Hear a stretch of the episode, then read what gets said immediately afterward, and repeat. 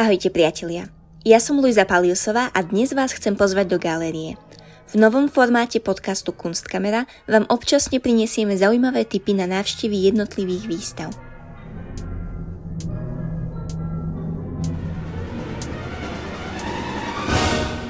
V dnešnej časti tohto formátu sa pozrieme do galérie Jana Mudrocha v Senici, kde ešte tento týždeň môžete navštíviť výstavu združenia resculpture.sk s názvom Quo Vadis. O tejto výstave som sa rozprávala s kurátorom výstavy, Romanom Popelárom, ktorý je zároveň aj riaditeľom galérie v Senici. Na začiatok nám povedal niečo viac o združení Resculpture, ktorého bol aj on kedysi súčasťou.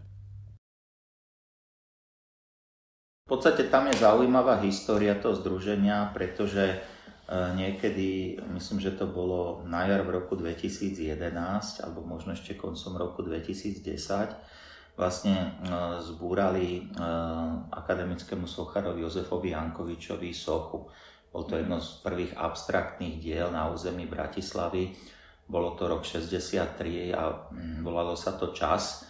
Bol to z betónu. Ako a ono to bolo síce posprejované, ale pointa bola to, že autor vtedy žil a nikto ho nekontaktoval. Ani mhm. architektka, ktorá bola vlastne za to zodpovedná a následne on ako keby e, sa vyrovnal mimosúdnou cestou uh-huh. a e, získal určitý finančný obnos, ktorý sa rozhodol nie nechať pre seba, ale proste ho venovať na mapovanie týchto sochárských realizácií na území Bratislavy. Uh-huh. No a za týmto účelom vlastne bolo aj založené občanské združenie Resklab ČSK. Uh-huh. Vlastne zakladateľ bol akademický sochár, teda Roman Hrčka a ja a prizvali sme e, zhruba ďalších piatich sochárov, mm-hmm. ktorí boli ako spoluzakladatelia, čiže myslím, že nejakých zhruba 7-8 ľudí to zakladalo. Neskôr potom pristupovali ďalší s tým teda, že primárne sa venovali e, tomuto projektu, mm-hmm. vlastne dcera mm, Savina Jankovičová a ja, to bol vlastne dvojročný výskumný projekt, ktorý vlastne financovala, bolo z týchto peňazí. S tým, že pristupovali výtvarníci, tak taká tá druhá rovina toho bola výstavná a sympoziálna činnosť, mhm. pretože v tých prvých rokoch e, dôležitú úrohu hrali aj e, sochárske sympózia. Prvé Neskôr bolo ešte zo pár výstav, len ja som potom začal pracovať mimo Bratislavy a ja som v istom období sa najskôr prestal aktivizovať zhruba v nejakom 14-15 roku v združení a myslím, že v roku 2018 som z neho potom aj vystúpil, takže ja som bol oslovený na túto spoluprácu zhruba po 4 rokoch ano. Eh, odmlky uh-huh. a kontaktu s týmto združením. Takže tá výstava pre vás musela byť trochu minimálne melancholická, taká nostalgická, že ste sa vlastne tak spojili znova s kolegami a že ste ako keby s nimi pracovali, ale z, to, z tej druhej strany. Zaujímalo by ma trochu, že ako ste sa vy pri tvorbe vlastne tej výstavy cítili z tohto pohľadu. Bolo to zaujímavé, pretože e, samotných autorov ja som nevyberal. Uh-huh. To prebiehalo ešte formou otvorenej výzvy vedenia združenia uh-huh. voči členom. A ja som vlastne k tomu pristúpil, keď už autory boli vybratí a ja som vlastne iba participoval na výbere diel. Uh-huh. Ale aj to nie všetkých, pretože mnohí tie diela mali štipendium e, vlastne autorské. Uh-huh a oni tie diela, ja som ich nemohol vidieť, pretože oni boli v štádiu procesu, preto z mnohých diel mám iba nejaké vizualizácie uh-huh. alebo kresby, napríklad toto od Lidy Povlovej. Čiže to je, ja som to dostal v takomto štádiu, že to bude a bude to vyzerať asi takto. Jasne. Čiže ja som sa dostal veľa k hotovým dielam a skorej som dovyberal zvyšnú časť a potom som sa podielal spolu s Evou Masarykou a Michalom Šudom, čo mhm. sú vystavujúci na samotnej architektúre výstavy. To znamená, že nie všetky diela sme vystavili, e, urobili sme taký výber a urobili sme takú tú koncepciu, že kde čo bude. Uh-huh. výstava sa teda volá Quo Vadis, čiže kam kráčaš. A teda písali ste aj v tlačovej správe, že je to, sú to diela hlavne o, ohľadom pandemickej situácie a že sú to diela, ktoré vlastne tvorili autory počas toho, ako boli zatvorení doma v ateliéroch. Máte pocit, že to, že tie diela sú tvorené takto počas takejto situácie, aká je teraz, ovplyvnilo nejako to, ako vyzerá tá výstava, alebo to, ako, aké tie diela sú od tých autorov?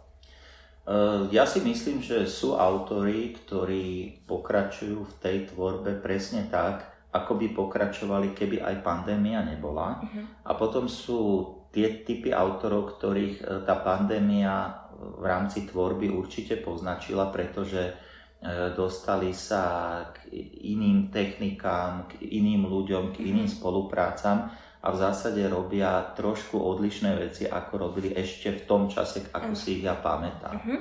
No a vlastne neviem, e, či medzi týmto združenie vystavovala, ale viem, že niekedy v roku 2017 alebo 2018 mali takú výstavu, že podsta Jozefovi Jankoviču bola to Oravská galéria v Dolnom Kubíne.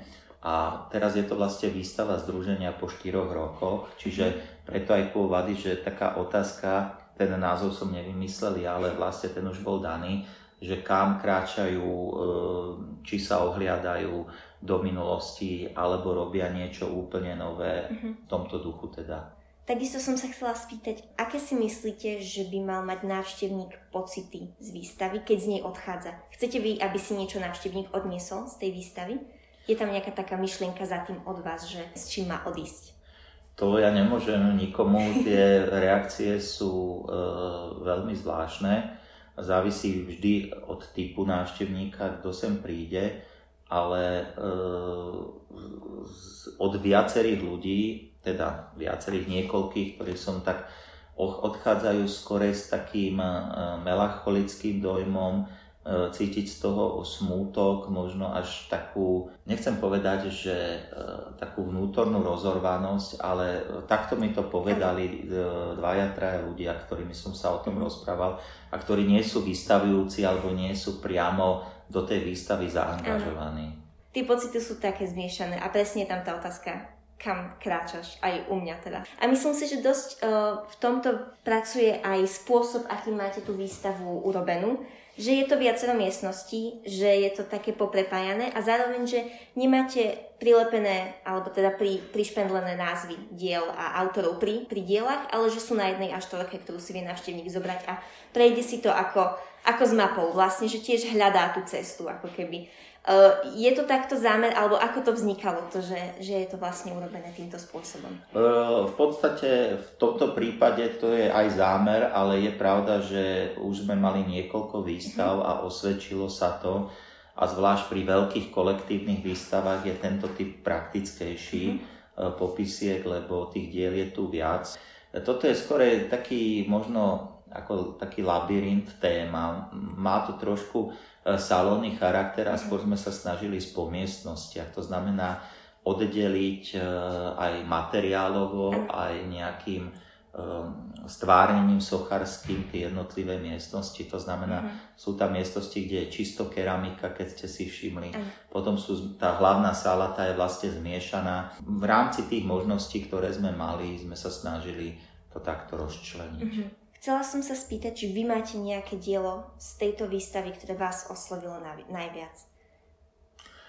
Uh, v podstate uh, ja som bol zvedavý na tú cenu slobody uh, Antona Srhovca, uh-huh. pretože veľa som o tom čítal, videl som proste výstrižky z novín, ale nevedel som si predstaviť, keďže som sa tých odovzdávania tých cien nezúčastnil, že aké je to veľké, ako to mhm. vyzerá a práve tu je vystavený jeden z dvoch modelov.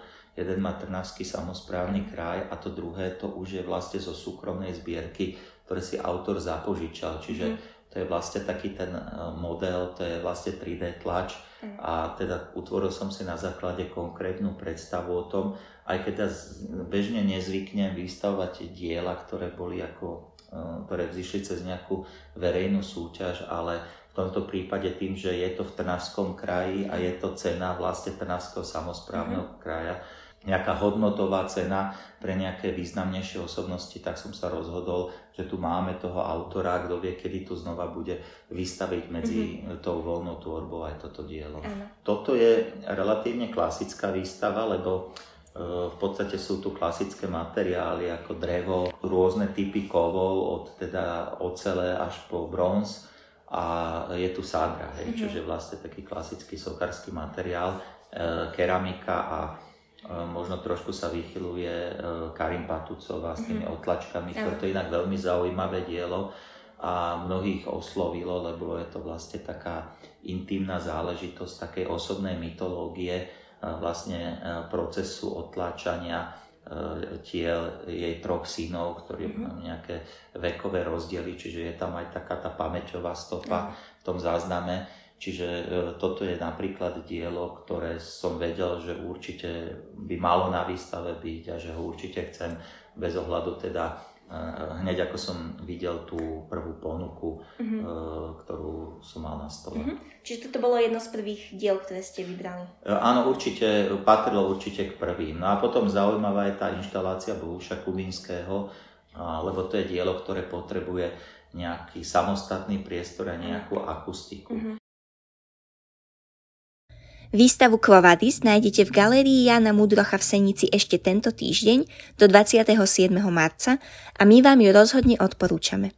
Viac informácií o výstave nájdete na web stránke galérie a okrem toho môžete sledovať aj ich Instagramový profil, ktorý nájdete v popise podcastu.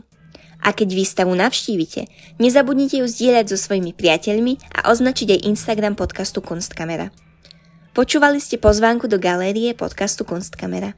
Ja som Luisa Paliusová a budem sa na vás tešiť pri ďalšej výstave.